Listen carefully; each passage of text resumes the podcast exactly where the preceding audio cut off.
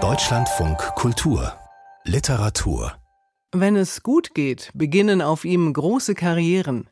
Der Berliner Open Mic gilt als wichtigste Bühne des literarischen Nachwuchs deutscher Sprache und als kleiner Bruder des Klagenfurter Bachmann-Preises. Was beschäftigt die junge Literatur gerade? Sehr geehrte Passengers der Blick Kreuzfahrtschiffe. Zunächst einmal möchten wir Ihnen gratulieren zu einer weisen, einer grünen Entscheidung. Heute ist Marthas Geburtstag. Die Gäste, sie singen, wie schön, dass du geboren bist, denn das Unsagbare kann nur gesungen werden. Ist Loslassen gleichbedeutend mit Aufgeben und wenn nein, warum? Argumentieren Sie beide Standpunkte in 10.000 Zeichen oder weniger. Erlöse uns von unseren Jobs und unseren Autos. Erlöse uns von YouTube und von WhatsApp. Habe zu Hause eine Kiste mit nie gemachten Steuererklärungen biete Hämen verwandten Materialismus. In meine Form legte man bereits Äonen von Ahnen. Ich lege mich in sie zurück, förmlicher. I am tree, I am thee, I am you and you are Rinde, Ringe, Wurzelspitzen, Betu, Amenim. Eine Frau wie ein zurückgespulter Zombiefilm. Die meterlangen Fingernägel zog sie über den Boden, über die Treppe, in ihre Wohnung. Findlinge nennt man sie. Von der Mütter. Poesie, Prosa und Performance. Literarische Neuentdeckungen auf dem 31. Open Mic von Corinne Orlowski. Samstag, erster Wettbewerbstag. Im lichtdurchfluteten Foyer des Heimathafens in Berlin-Neukölln haben sich 21 Finalistinnen des Berliner Open Mics versammelt. Einige tigern aufgeregt umher. Ein kurzes Nicken, ein Nippen am Kaffeebecher, ein verhaltenes Lächeln. Willkommen zum Open Mic. Ich freue mich, dass ihr alle da seid. Und jetzt kommt der Moment, den wir alle gefürchtet haben und herbeigesehnt haben. Ich habe hier alphabetisch euren Namen. Ich rufe euch jetzt auf und ihr zählt, äh, zieht dann eure Startnummer aus diesem Kasten. Alle Jahre wieder. Die Stimmung im Foyer ist wie vor einer wichtigen Prüfung. Zunächst muss die Lesereihenfolge ermittelt werden. Ein aufreibender Vorgang. Niemand will der oder die Erste sein. Matthias Kniep ist Programmleiter beim Haus für Poesie, dem Veranstalter des Open Mic. Er geht die Liste durch. Eva Burmeister. Vier. Eva, magst du mal rüber zur Wand gehen? Dann können wir gleich ein Porträtfoto von dir machen. Salvatore Calanduccia. 17. Das war deine Umschulung. Lisa James. Äh, drei. Kenan Kokic. Bitte gleich sagen, wenn ich den Namen falsch ausspreche. Ist okay. Sechs. Lydia Mahmoud. Oh, ich keine Eins. Zwei. Da, da, da, okay. Ich will keine Eins, ich krieg die zwei. Immerhin. Vielleicht hätte ich präziser sein sollen. Beatrix Rinke. Oh, das sind gar nicht mehr viele. Mm -mm. Oh, es sind zwei. Fünf. Ja, sowas. Hans Schimmerohn. Was haben wir hier? Lass mal kicken. Die 15. Wir haben noch die 21 und die 1. Und zwei Kandidaten. Äh, Katrin Tenhausen. Die 1. Katrin ist nervös. Sie ist die jüngste Teilnehmerin, 23 Jahre alt und wird den 31. Open Mic eröffnen. Die Reihenfolge steht. Es kann also losgehen mit dem wichtigsten Wettbewerb für junge deutschsprachige Nachwuchsliteratur. Talentbühne, Türöffner, Gradmesser und Goldgrube. Das alles ist der Open Mic. Längst über die Grenzen Deutschlands hinaus bekannt. Sowas wie der kleine Bruder vom Bachmann-Wettbewerb in Klagenfurt. Nur sind die Themen und Formen meist vielfältiger, die Texte ungeschliffener, die Performance ungeübter. Die Aufregung aber ist ähnlich, die Bedeutung für die TeilnehmerInnen auch. Der Open Mic misst dem Nachwuchs den Puls. Warum ist das so? Wie steht es um die junge Literatur? Worüber schreiben sie? Was kann man davon halten? Wer liest und bekommt einen Preis? Warum kommen so viele zum Open Mic, um die Stimmen von morgen zu entdecken? Er ist ein Pflichttermin für Agentinnen, Verleger und Lektorinnen. wie Laura Weber von Hansa Berlin. Sie verfolgt den Wettbewerb jedes Jahr. Dieses Mal war sie erstmals Teil der Vorjury. Ich war zum ersten Mal auf einem Open Mic noch als Studentin und habe ich ein Praktikum bei Hansa Berlin gemacht und habe Robert Seethaler dahin begleitet, der irgendwie fand ich irgendwie auch voll beeindruckend oder hat mich überrascht, dass dieser sehr etablierte Autor sich gerne anhört, was so die Jugend schreibt. Und so habe ich das überhaupt erst kennengelernt und war total berauscht und eingeschüchtert, glaube ich, auch einfach immer von dem Mut dieser Leute, die sich da einfach vorne hinstellen. Denn hier bekommen keine Profis eine Bühne. Die Autorinnen dürfen nicht älter als 35 sein und noch kein Buch veröffentlicht haben. Das hat seinen Reiz. Eine Vorjury bestehend aus sieben Lektorinnen und Lektoren wählt die Texte aus.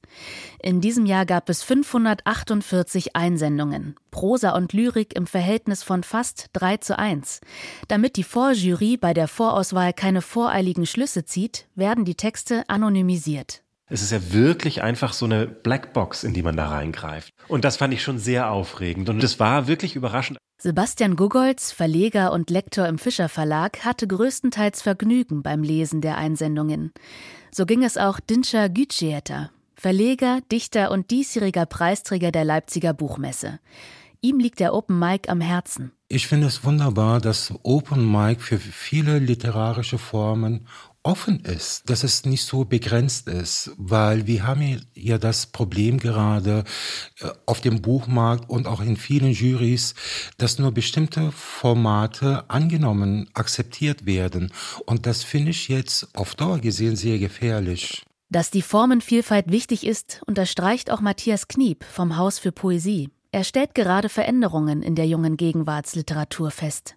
Also diese, diese radikalen Sprachexperimente gibt es vielleicht etwas weniger. Und es gibt vielmehr eine Rückbindung. Also wer spricht im Text und was hat das mit demjenigen zu tun, der das geschrieben hat? Etwas, was früher ein Tabu war. Niemand wollte den Schriftsteller mit dem lyrischen Ich verwechseln. Kniep meint, es gebe sogar einen gegenläufigen Trend, eine neue Form der Subjektivität. Im Moment werde viel diskutiert, wer hat das Recht zu sprechen. Stichwort kulturelle Aneignung.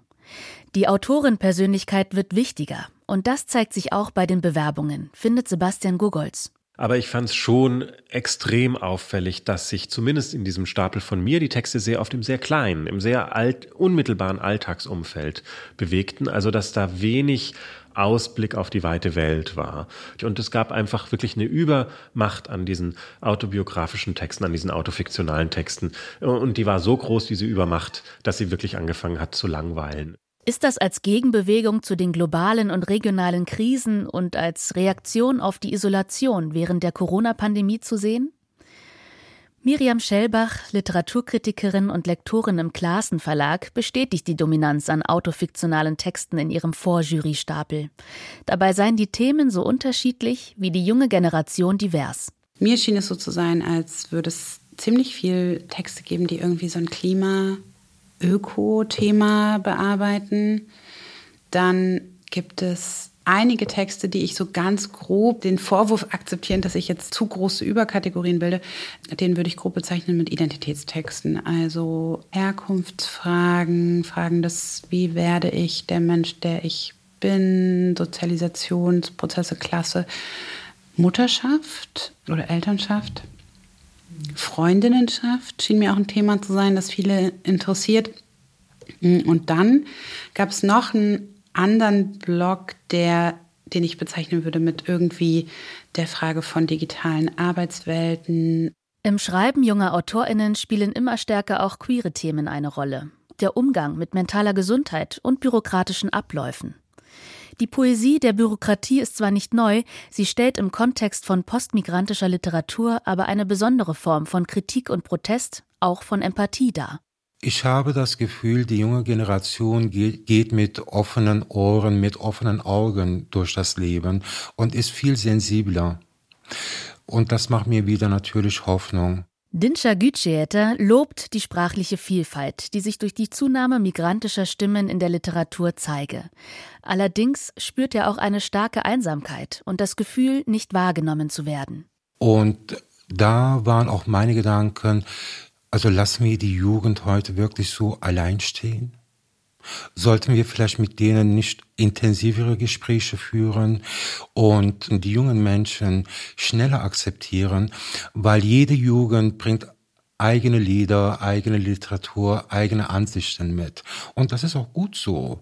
Wir müssen es akzeptieren. Bemerkenswert an der Auswahl in diesem Jahr ist eine unheimliche Atmosphäre in vielen Texten. Auch der Umgang mit Natur und Endlichkeit. Auffällig viele Tiere tauchen auf. Es wird politisch, aber nur am Rande. Humor so gut wie abwesend. Es ist, als läge ein melancholisch düsterer Schatten auf den Texten. Und Vorjurorin Laura Weber stellt noch etwas fest. Was mich aber tatsächlich überrascht hat und auch total berührt hat, ist, dass ähm, es so viele Texte gab, in denen sich junge Menschen mit der übernächsten Generation beschäftigt haben, also mit den Großeltern. Dieses häufige Vorkommen von Seniorinnen und also wirklich alten Menschen in meinen Texten war so auffällig, aber ich fand es einfach wahnsinnig schön. 21 völlig unterschiedliche Texte gehen ins Rennen um den begehrten Preis. Über die GewinnerInnen entscheidet die slowenische Dichterin Anja Sarg-Golob, die Autorin Shada Baziar und der Autor Senturan Varataraja. Meine Entscheidung nach der Lektüre ist bereits gefallen. Senturan Varataraja setzt ganz auf die ästhetischen Prinzipien der jeweiligen Texte. Er möchte einen Text auszeichnen, der etwas riskiert, etwas radikal Eigenes versucht. Und es gibt diese Texte kaum. Es ist sehr, sehr selten, dass du ab dem ersten Satz weißt, es geht hier um alles. Auch wenn der Jahrgang 2023 formal nichts radikal Neues wagt, beeindruckend ist die hohe Professionalität, mit der die jungen Autorinnen schreiben. Und tatsächlich sind Entdeckungen zu machen.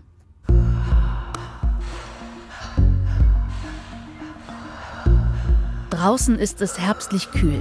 Die Sonne scheint, eine pro-palästinensische Demo zieht lautstark durch Berlin. Trotz des verstörenden Alltags nehmen sich in diesen Tagen viele Zeit für junge Literatur. Der Saal ist mittlerweile voll besetzt. Drinnen herrscht eine heimelige Atmosphäre. Die Bühne ist so gut wie leer. Auf ihr stehen nur ein breiter, mit schwarzem Stoff bezogener Tisch und ein Stehpult. Shader Bazia, Anja Sarg-Golob und Senturan Varataraja nehmen am Jurytisch Platz. Moderatorin Alexandra Engshwi-Buesiakong begrüßt das Publikum. So, herzlich willkommen zu Open Mic, dem 31. den wohl bedeutendsten, wichtigsten Nachwuchs Nachwuchsjahrwettbewerb für Prosa und Lyrik. Ich freue mich heute sehr. Ich bin sehr gespannt auf das, was wir heute hören werden. Dann freue ich mich, den ersten Beitrag heute vorzustellen. Also einmal auf die Bühne. Katrin Tenhausen und Matthias Kniep. Katrin steigt langsam die Stufen hoch, setzt sich an den Tisch, legt ihre Blätter zurecht. Sie wurde von Dinscher Gütscherte ausgesucht, der am Wochenende nicht dabei sein konnte, weshalb Matthias Kniep die Auswahlbegründung vorträgt. Die Gedichte von Katrin Tenhausen halten unterschiedliche Generationen mit einem Seidenfaden fest. Die Mutter mit ihrer Kernseife, die Schwester am Dönerstand, der innere Monolog des Bruders. Katrin Tenhausen setzt in ihrem lyrischen Werk klare Pointen und gibt ihnen Raum. Keine Zeile wird überzogen oder mit zusätzlichen Metaphern belastet. Organigramm. Erste Generation. Reflexionen vor dem Nachtmahl. Meine Großmutter war schön. Schiefgewachsene Tulpen und Zweige vom Mai abgekochte Stricknadeln und Verachtung der Mutter. Religion bewuchert das Jahr, man pflückt es, man freut sich, beichtet, was man den Eltern nicht sagen kann und heiratet schließlich aus Stolz. Der Ehevollzug ließ Flecken, die hatte man sich herbeigesehnt, wie mit zwölf den Schlüpfer blutig. Man webt winzige Socken, Zweite Generation. Wehen meiner Mutter. Mutters Blick gebärt Demut. Ich sehe Bilder von ihr, zart, zugeknöpft, verhalten. Am Fenster blüht Basilikum. Ein Pflanzenhirn war sie, ihr Bruder war klug. Sticken, stricken, Grießbrei kochen, eingehen, nichts, was ich nicht mit einem Ring beheben lasse. Du liebst ihn, das sehe ich, wenn er dir ins Wort fällt und du den Tisch mit Kernseife wischst. Dritte Generation. Happy Birthday. Da müssen wir ein A anhängen, hat der Arzt gesagt. Stirnrunzeln zu Mutters Vagina. Aber es hat doch solchen Appetit gehabt. Die weiße Schwester weist mich zum Dönerstand. Daneben ein Puppentheater, kräftig Pinocchios Nase ziehen. Oma fühlt sich verarscht. Stranguliert in blauem Garn kann man das retournieren? Einmal mit Zwiebeln bitte scharf. Es war ein bisschen unglücklich, dass ich die Erste bin, weil es sich so durch die letzten Poetry Slams, ich war immer die Erste. Also ich, das ganze letzte Jahr, deswegen dachte ich so, ja, wird heute wieder sein und ja, war halt wieder so. Ähm, aber ich glaube, jetzt im Nachhinein betrachtet ist es ganz schön eigentlich, weil ich jetzt alles genießen kann. Ja, also ich hatte halt bei der Losung äh, noch vorher laut in den Raum gesagt, äh, bitte nicht die Eins. Ich habe die Zwei genommen und ich dachte, cool, äh, Symbolmoment für Chances in my life. Ähm, und äh, genau, ich bin jetzt noch so ein bisschen, also immer noch tatsächlich frustriert über diese, dieses als zweites gelesen haben müssen, weil ich halt den Text vorher noch immer nicht aufs Zeitlimit quasi gekürzt hatte. Ich war super aufgeregt. Ich war, äh, aber alles in allem ist der Text auf eine Art und Weise aus einem Missverständnis entstanden und gleichzeitig habe ich mich dann in dem, was ich geschrieben habe, selber besser verstanden. Mieda Mahmoud war am Stapel von Alexandro Bulusch, Lyriker und Herausgeber und ebenfalls Teil der siebenköpfigen Vorjury. Gemeinsam betreten sie die Bühne.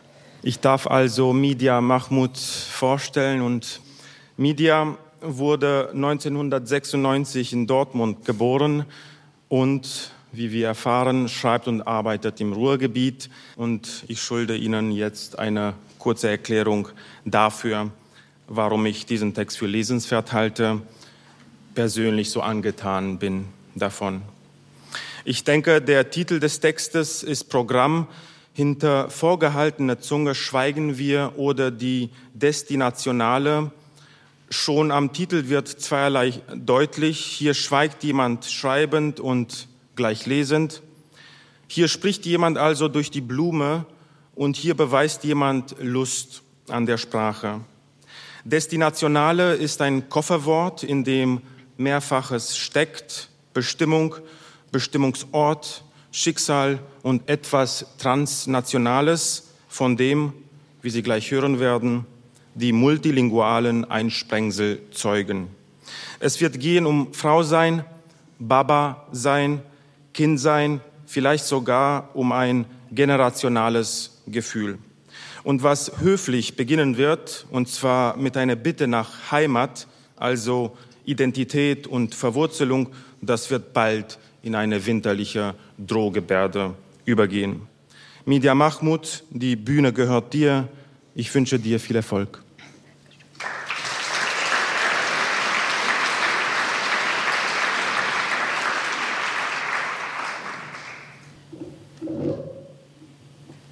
Hinter vorgehaltener Zunge schweigen wir. Wenn es in deiner Hand läge, eventuell, nur falls du eine zur Hand hast, würde ich dich vielleicht, also wenn es eh in deiner Hand läge, nach einer Heimat bitten als der Klang des Regens sich selbst im Gewitter schlug, als Tanja Schneedecke von Namen ablegte, damit aber nicht die Einsamkeit, einzig, allein. Baba wurde Familie gegründet, man zog sich durch Schlaufen, Zuknoten in der Brust und du im Bauch der Fische wuchsen. Wuchitsuno Wendere, bis Wendere Namabu. Als du Rückwärtsschritte nach vorne machtest, lernte ich Homecoming.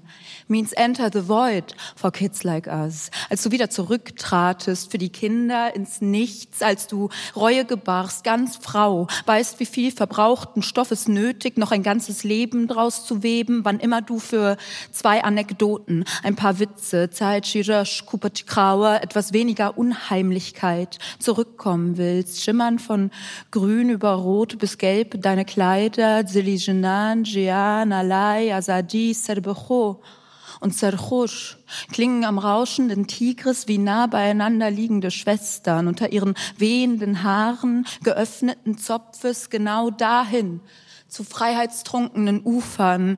Jeder liest atemlos, rast beinahe durch die Zeilen. Ein Langgedicht, das durch seine Mehrsprachigkeit an Verständlichkeit verliert, aber dafür einen eigenen Sound gewinnt.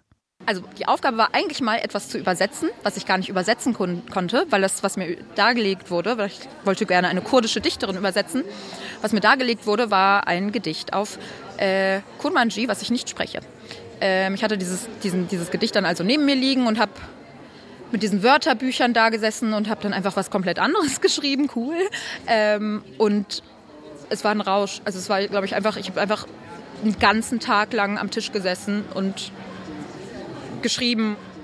Ich weiß, ein Gedicht ist unverblümter Hammer auf den Kern meines Lebens, wenn du womöglich, wo auch immer möglich, wenn aus deiner Hand etwas kommen könnte. Ich würde nach einem Land fragen, wenn es wohl in deiner Hand läge. Ich würde um vertraute Städte bitten, wenn du vielleicht etwas zur Hand hast. Für mich hoffe ich, wenn aus deiner Hand nur eins davon fallen könnte. Ich fiele glücklich darauf rein. Walking backwards, a slippery slope. Ich brauche eine Hand ohne Grenzen, ohne Grenzen, ein bisschen Erde, ein bisschen Dreck. Warum sprach die Sorge aus Sehnsucht Gedichte und der Frieden aus Sorge Gedichte? Vermissung floss aus Herzklappen in die Tage, in die Notizbücher, in die heilige Schrift. Hamuhesha zwischen uns musste gerade so Freiheit liegen. Weißt du, kein Netz ist so heiß wie dieser Boden, den ich meine. Und kein Nest ist so zerbrechlich wie dieser Boden, den ich meine. Wenn es in meinen Händen läge, ich würde allen, die fragend diese Hände sehen, jener Boden werden. Aber ansonsten täten es auch. Ich habe ein Bild von mir als Kind darin, diese Ländereien, die Familien gehörten und blühten, die keinem je gehören werden. Danke.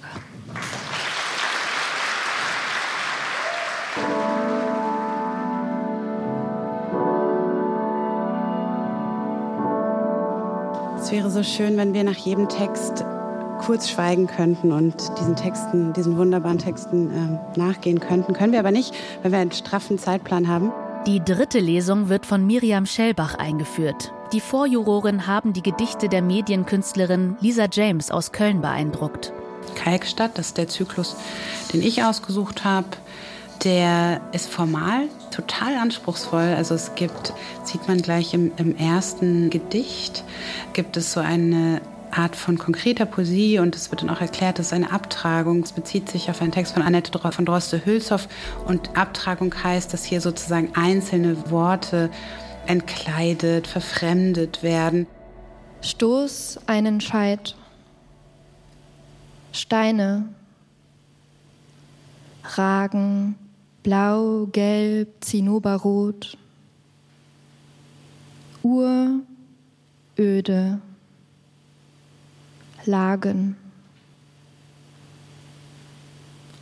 Las, Geröll, gleißend, bröckelt, de Schar,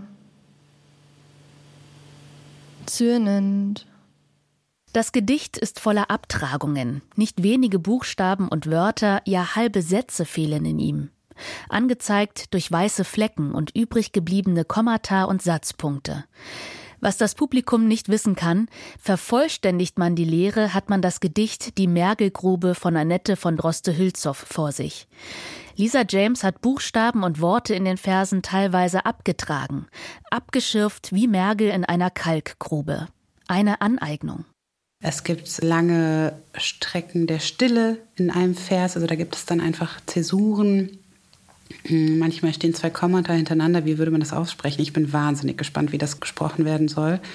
Werden dann diese Kommata sozusagen intoniert? Wird man dann sagen Komma, Komma? Oder werden das besondere Momente der Stille sein. Also allein dafür wollte ich schon unbedingt diese Autorin oder diesen Autor da haben. Die übrigen Gedichte in Lisa James Zyklus Kalkstadt beruhen aber nicht auf Versen anderer. Sie erzählen von der Zerbrechlichkeit der Natur im Anthropozän. Selbst die geologischen Fachausdrücke in ihnen besitzen Sollbruchstellen. 5. Ich lese, die meisten Kalksteine sind biogener Herkunft. Du legst deine Schalen ab.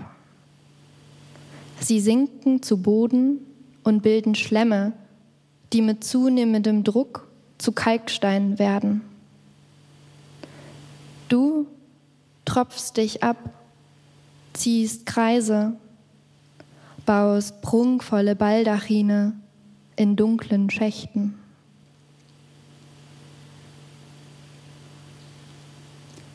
Sechs zur Überdauerung ungünstiger Lebensverhältnisse. Über mir liegen Schichten, aber unten im Porenraum rumort's. Ich bin druckempfindlich, knüpfe Knoten, bilde Knollen, mir fehlen Wurzeln. Ein ganzer erster Leseblock voller Lyrik, die unterschiedlicher kaum sein könnte. Vielen schwirrt jetzt schon der Kopf. Nach der Pause geht es weiter mit Prosa und den versprochenen Senioren. Mario Schemmerl und Kenan Kokic stammen beide aus Österreich und verarbeiten in ihren Texten Selbsterlebtes. Kenan wurde 1998 geboren. Seine bosnischen Eltern sind vor den Jugoslawienkriegen geflohen. Also natürlich ist der Text stark autobiografisch ähm, und hat äh, viel mit meiner Familiengeschichte zu tun, mit der Tatsache, dass ich meine Großeltern nie wirklich kennengelernt habe und es auch schwer war, in meiner Familie irgendwie mit diesem Thema umzugehen. Und das ja, ist sozusagen ein, eine Dokumentation von diesen ganzen Gefühlen. Schreiben ist für Kenan ein Experiment. Sein Text Parkbank Großeltern ist eng gesetzt und nimmt nur drei Seiten ein. Er erzählt von eben jenen Großeltern, die für den Erzähler kaum greifbar sind. Denn in seiner Familie wird geschwiegen. Der Erzähler aber bleibt nicht stumm.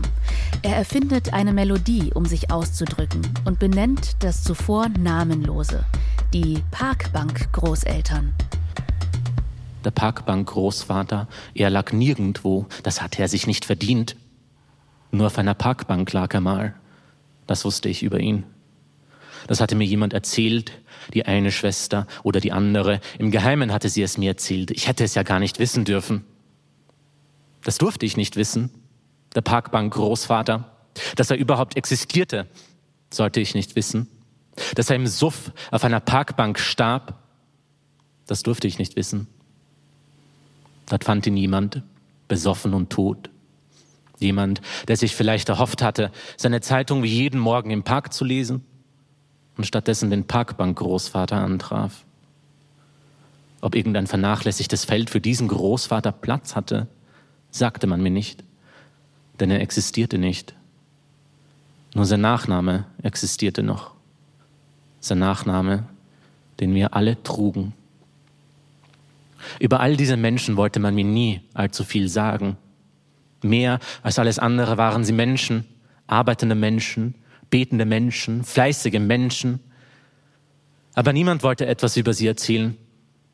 Und irgendwann wollte ich nichts mehr von ihnen wissen, von den Menschen, die mich nie kennenlernten.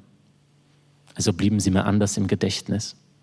Als Kopftuch Großmütter und Dachboden Großväter, als Parkbank Großeltern.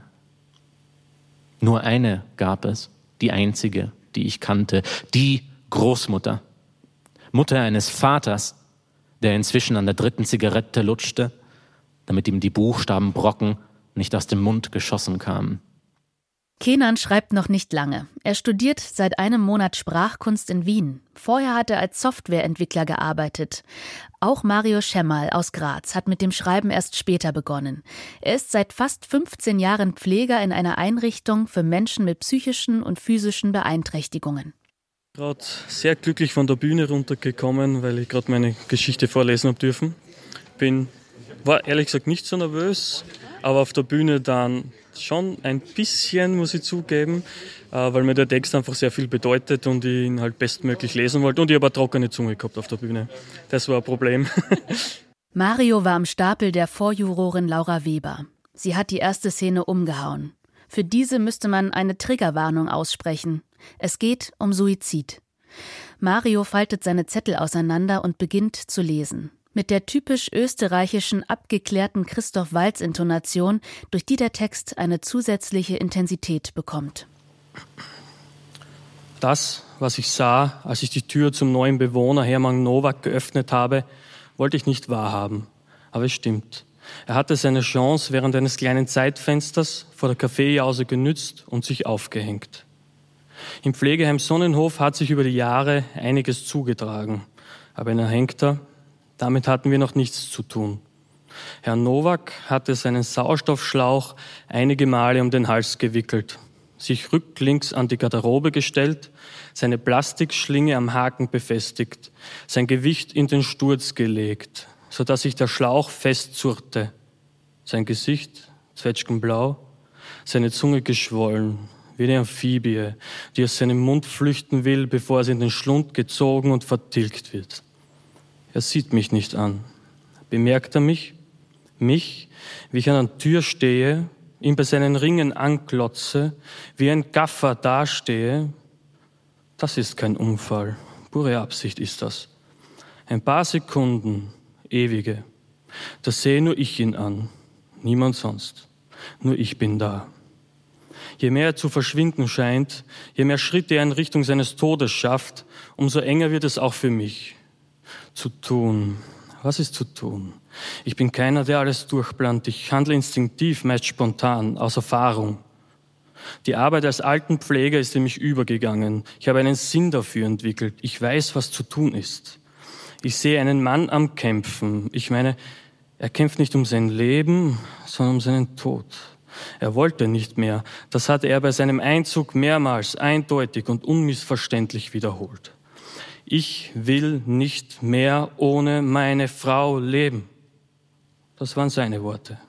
Ich höre sie, wie sie mir nachhallen, klar und deutlich. Wer bin ich, dass ich mich unentwegt erdreiste, mich in Leben anderer Menschen einzumischen? Also mache ich die Türe zu. Seine letzte Entscheidung mache ich ihm nicht streitig.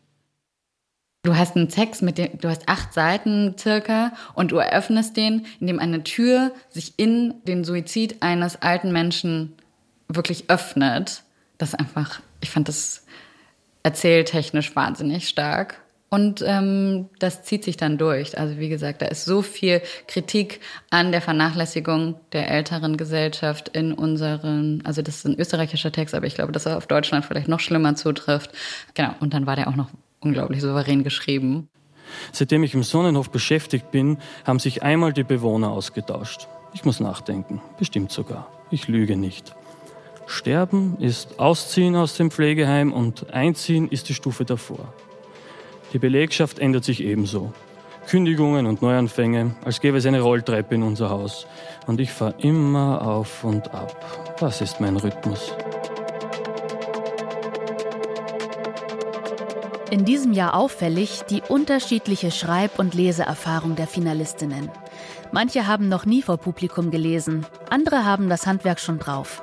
Sie studieren an Schreibschulen und wissen genau, wie sie an Sichtbarkeit gewinnen, wie sie im Literaturbetrieb reüssieren können. Das ist Miriam Schellbach und Laura Weber schon bei der Vorauswahl aufgefallen.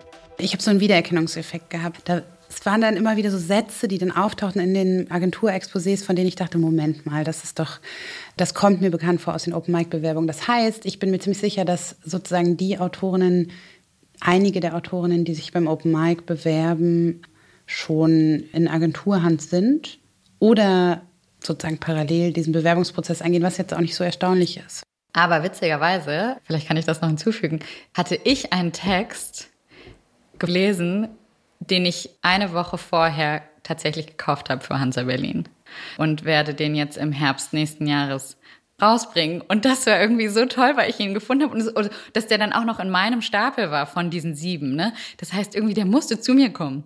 Aber ist hohe Professionalität ein Garant für den Sieg beim Open Mic? Die Texte sind oft sehr gut gearbeitet, manchmal vielleicht sogar zu gut. Sie wirken zuweilen zu brav, zu erwartbar. Es fehlt nicht selten der Wagemut, die Dringlichkeit, die eigene Stimme. Nicht unbedingt im Thema, aber in der Umsetzung. Zum Beispiel Eva Burmeister mit ihrem wunderbar unheimlichen Text Habicht. Hat der Raubvogel die Hühner gerissen? Der Text spielt auf vielen Ebenen mit Bedrohungsszenarien und unterwandert auf raffinierte Weise Geschlechtererwartungen. Er ist sehr fein gearbeitet, besticht durch seinen unmodernen Stil, aber er perlt irgendwie an einem ab. Oder das immersive Prosastück Landschaftssimulationen von Beatrix Rinke, in der die Sinnlichkeit einer digitalen Landschaft spürbar ist. Eine spannende Leseerfahrung, aber ohne Nachhall. Die freie Kulturjournalistin Susanne Romanowski hat ebenfalls Schreiberfahrung. Sie lebt sogar von Kritiken für Zeit Online und der Frankfurter Allgemeinen Sonntagszeitung. Sie hat den Prosatext Die Heimsuchung eingereicht. Dieses Jahr war irgendwie ein Text da, der einigermaßen gepasst hat und ich habe den ohne große äh, Hoffnung abgeschickt. Ich dachte, es wäre eine Scam-E-Mail, als die Bestätigung kam. Ja, und jetzt bin ich hier und es ist ein ganz äh, surreales Gefühl und eine große Ehre. In Heimsuchung geht es um ein frisch getrenntes Paar, das noch die Wohnung teilt. Der Text beginnt realistisch und wird immer absurder. Auch ihn hat Laura Weber aus dem Stapel gefischt. Am ersten Tag hatte ich keinen Kopf für die Katastrophe. Ich war früh auf, trat auf den Balkon. Elf Stockwerke unter mir die Stadt, die sich dem Frühling nur zaghaft öffnete. Die Katastrophe war ein Loch und das Loch war tief.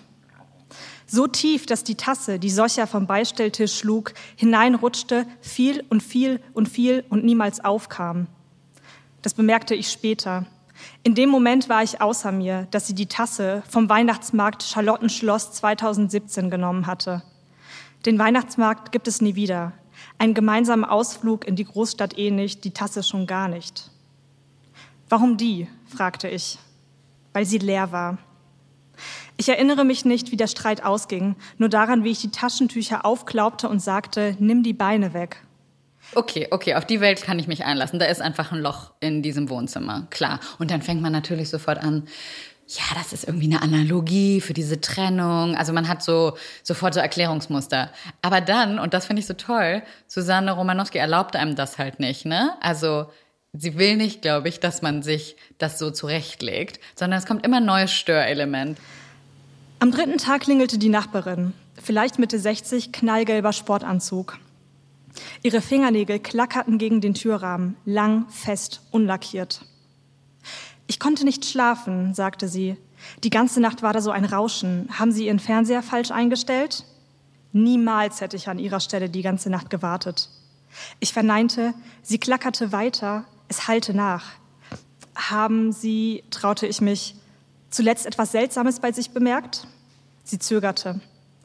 In Ihrem Wohnzimmer vielleicht, versuchte ich es nochmal. Ist Ihre Decke da normal? Ja, aber wissen Sie, meine Nägel hören nicht auf zu wachsen. Ich kann sie nicht schneiden.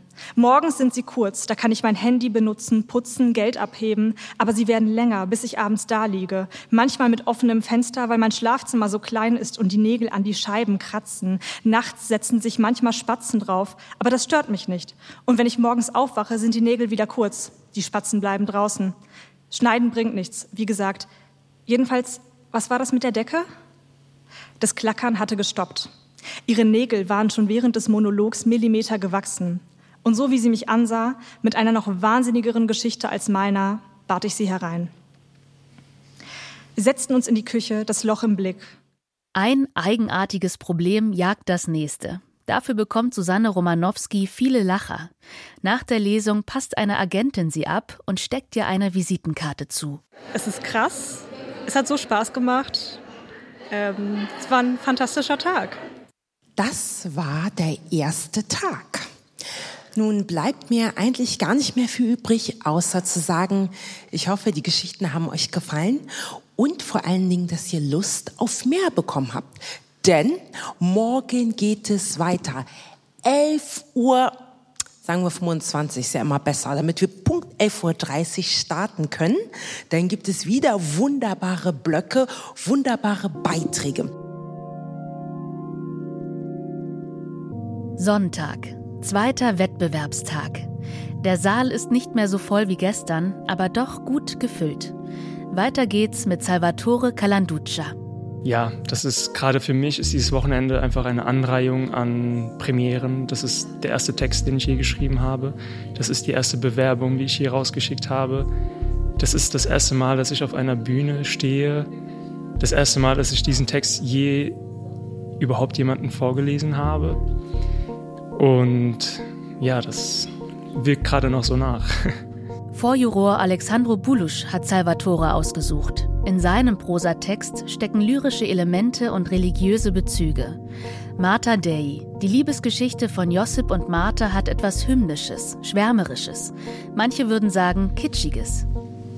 Ich begrüße Sie zum zweiten und darf nun Salvatore Calanduccia vorstellen, den großen Unbekannten des Wettbewerbs, wie mir vorkommt zumindest, über den wir nicht viel wissen. Eine sehr interessante Information ist in seiner Kurzvita dann doch zu finden. Dort heißt es, dass es in jenem Haushalt in Frankfurt am Main, in dem er aufgewachsen ist, ein einziges Buch gab. Und zwar die Heilige Schrift der Bibel. Ich bewundere an Salvatore Calanduccia, dass er etwas kann, was ich nicht kann. Im gleichen Atemzug von Dante und einer Fitness-App zu sprechen. Lieber Salvatore, ich wünsche dir viel Erfolg.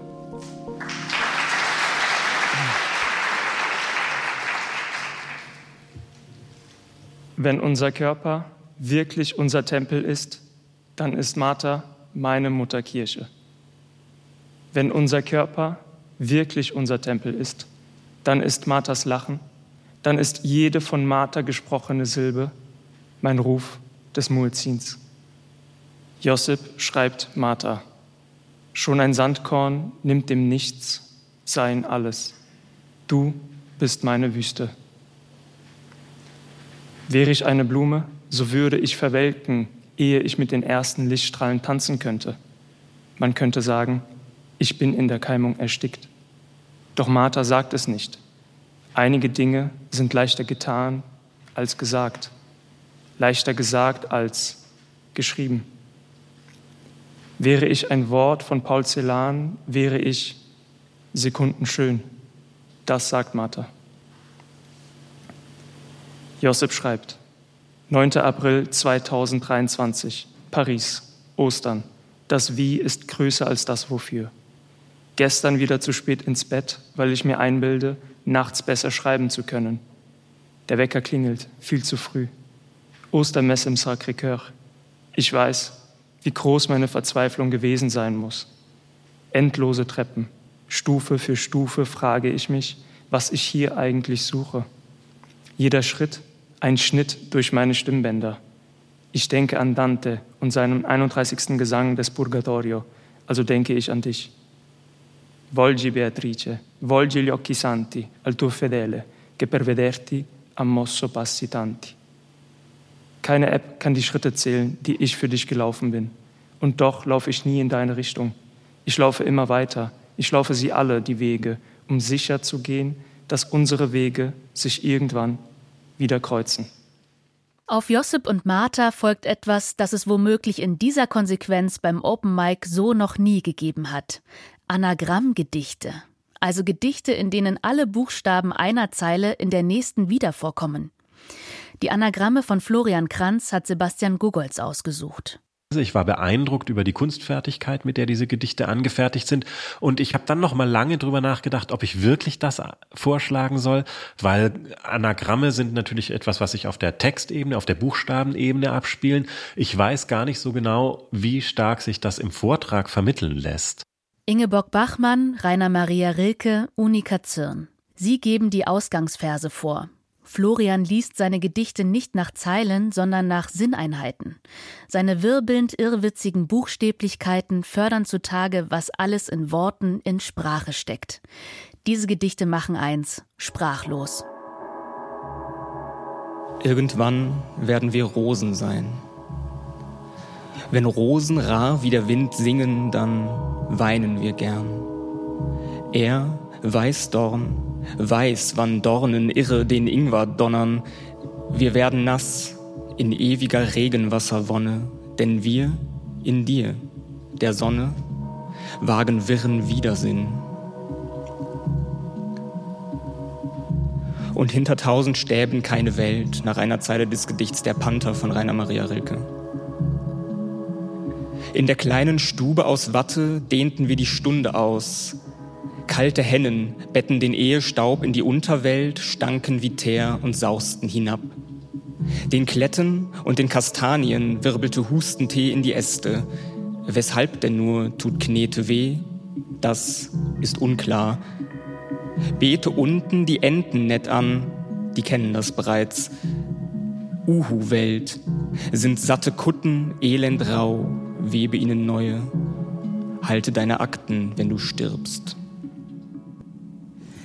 Ja, das war's nun. Liebe Jury, ihr wisst nun, it's your time. Wir werden diesmal in eine Pause gehen, die etwas länger dauert. Einfach damit die Jury Zeit hat, sich dezidiert mit der Materie auseinanderzusetzen. Alle strömen nach draußen, schnappen frische Luft im Hof oder holen sich im Foyer einen Kaffee. Die Jury zieht sich diskret zurück. Total, das ist ja das Schöne, wenn man mit anderen über Texte redet. Die haben ja immer etwas verstanden, was ich nicht verstanden habe oder immer etwas gesehen, was ich nicht sehen konnte. Und das ist, finde ich, mega schön, weil die, also so eine Juryarbeit ja, wenn sie gut läuft, immer auch ein Ort ist, an dem man selber nochmal was über Literatur gelernt hat. Und dann ist es soweit. Ein Glöckchen bittet in den Saal. Doch die Jury kommt und kommt nicht. Es vergehen zehn Minuten, 15, 20.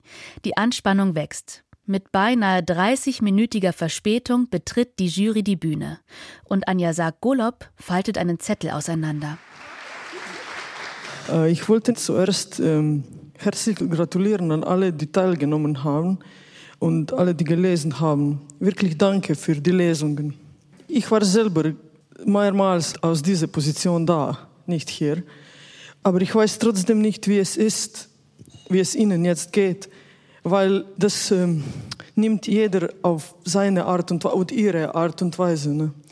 Und deswegen wollte ich auch an die Leute sprechen, die heute nicht gewinnen. Ich muss sagen, ich war mehrmals an die Position, wo ich nicht gewonnen habe. Ich war nur ein paar Mal da, wo ich gewonnen habe, sonst niemals. Aber davon musste ich dann lernen. Und ich habe gelernt, da, dass Jury nur Menschen sind. Und eine andere Jury würde vielleicht anders entscheiden.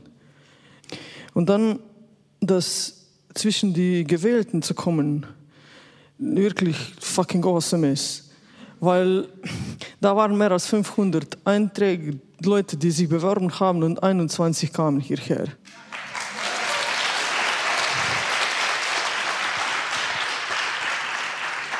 Und das meine ich wirklich ernst. Es steht sehr gut in CW. Das ist sehr schön. Und dann das dritte Ding, das ich gelernt habe, ist, it's all about failing. Aber about failing better. So wie Beckett so klug gesagt hat. Wenn du nicht gewinnst, natürlich schmerzt das Ego und das alles. Aber es zeigt auch, ob du es wirklich willst. Ob du wirklich willst zu schreiben. Deswegen würde ich sagen, an allen, die die gewinnen, die die nicht gewinnen, weiterschreiben.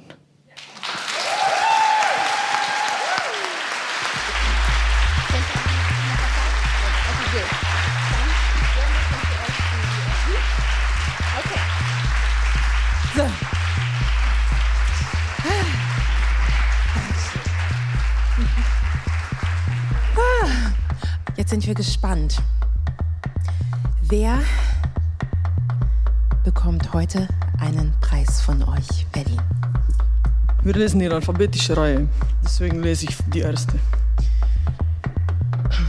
Ähm, hier haben wir einen Text vor uns, der wir eigentlich eher poetisch als prosaisch gelesen haben. Wir haben auch betrachtet, wie er sich in einem selbst erschaffenen Zwischenraum kreativ und raffiniert bewegt, woraus er auch seine Dramaturgie bezieht. Die Narration des Textes ist klar und prägnant und es scheint uns, der Autor befindet sich auf einem klar umrissenen Weg zur Entwicklung seiner eigenen Autopoetik, wozu wir ihm gratulieren. würdest du bitte auf die Bühne kommen und deinen Preis der Jury des 31. Open Mic Wettbewerbs für junge Literatur entgegennehmen? Salvatore Calanduccia. Der Ausgezeichnete kann sein Glück gar nicht fassen und bleibt erstmal auf dem Stuhl sitzen. Die Jury hat entschieden, drei gleichwertige Preise zu verleihen. Salvatore Calanduccia erhält also 2500 Euro Preisgeld. Danke. Danke an alle, die an diesen Text geglaubt haben. Danke. Dann tritt Jurorin Shader Bazia ans Mikro. Wir honorieren einen Text, der mit der Abwesenheit seines eigenen Erzählers oder Erzählerin beginnt. Er war nicht dort, denn überall muss er gewesen sein. Genau wie es sich mit den Großeltern verhält. Sie sind verstreute Punkte, denen es zu gedenken gilt. Ihre Biografien sind verteilt über die Jahrzehnte und Nationen hinweg. Verstreut stehen sie am Horizont eines Familiennarrativs, in dem vor allem das jeweilige Sterben im Gedächtnis des Erzählers rumort. Der Text macht es seinen Lesenden damit nicht leicht und das ist gut. Der Text steht wie ein Block vor uns. Seine Struktur ist eisern, sie bricht nicht, es sei denn, der Erzähler will es. Ich gratuliere und bitte auf die Bühne den Autor des wunderbaren Textes Parkbank Großeltern, Kenan Kokic. Die letzte Entscheidung verkündet Senturan Bharataraja. Alle drei abrahamitische Religionen teilen einen Schmerz, den ältesten Schrei, die erste Trauer, das Heimweh nach der Vertreibung aus dem Paradies. Dieses Heimweh aber kann keine Vergangenheit beschwören. Sie darf nicht mit Nostalgie verwechselt werden. Es gibt kein Zurück. Dieses Gedicht weiß es. Wenn es Heimat einmal geben könnte, als Erfüllung eines Traums, der uns durch die Nabelschnur Evas mitgegeben und der uns auch von den heiligen Schriften versprochen worden war, weil diese Schriften von dem Ungeheilten unseres Lebens erzählen, dann läge sie als ein Ort, aber auch als eine Zeit vor uns, in der Ungewissheit und Zerbrechlichkeit einer Zukunft, die noch kommen muss und deren Ankunft mit jedem Tag und mit jeder Sekunde unwahrscheinlicher erscheint. Den Jurypreis für Lyrik des 31. Open Mic Wettbewerb für junge Literatur vergeben wir an einen Text, der von diesem ältesten, fast biblischen Schrei, der von dieser Trauer erzählt, mit einem stockenden Atem geschrieben und mit einem langen Atem gestern vorgetragen. Dieses Gedicht erinnert uns daran, was wir nicht sagen können, werden wir aufschreiben. Was wir nicht sagen können, wird geweint. Herzlichen Glückwunsch, Midia Mahmoud.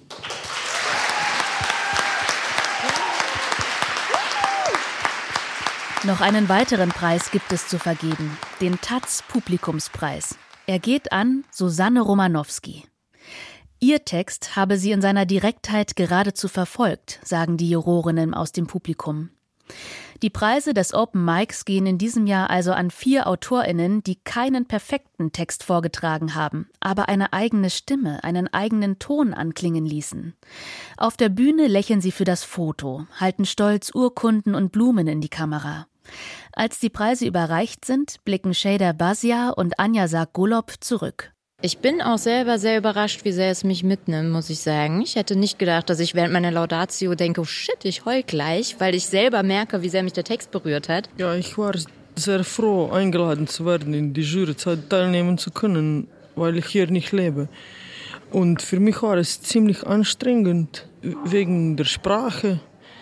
Aber ich, es hat mich auch herausgefordert, mir Mühe zu geben und alles zu verstehen und wir mussten so vorgehen, dass jeder, jede von uns ähm, FavoritInnen benennt auf eine sehr knappe Zahl und wir dann abgleichen. Und dann war das natürlich ganz glücklich, dass wir sehr schnell Überschneidungen hatten und da, wo wir es nicht hatten, diskutiert haben. Im Foyer des Heimathafens knallen die Korken.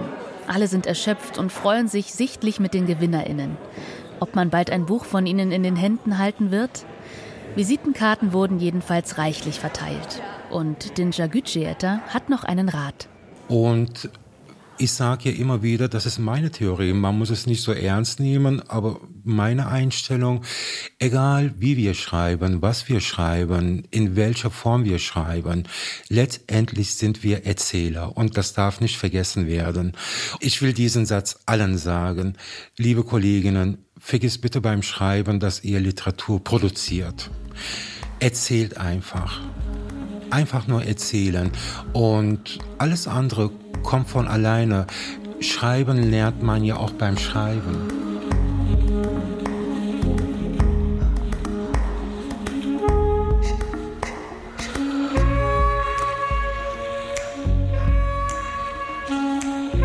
Poesie, Prosa und Performance. Literarische Neuentdeckungen auf dem 31. Open Mic von Corinne Orlowski. Es sprach die Autorin. Ton Sonja Maronde. Regie Stefanie Lasey. Redaktion Jörg Plath. Eine Produktion von Deutschlandfunk Kultur 2023.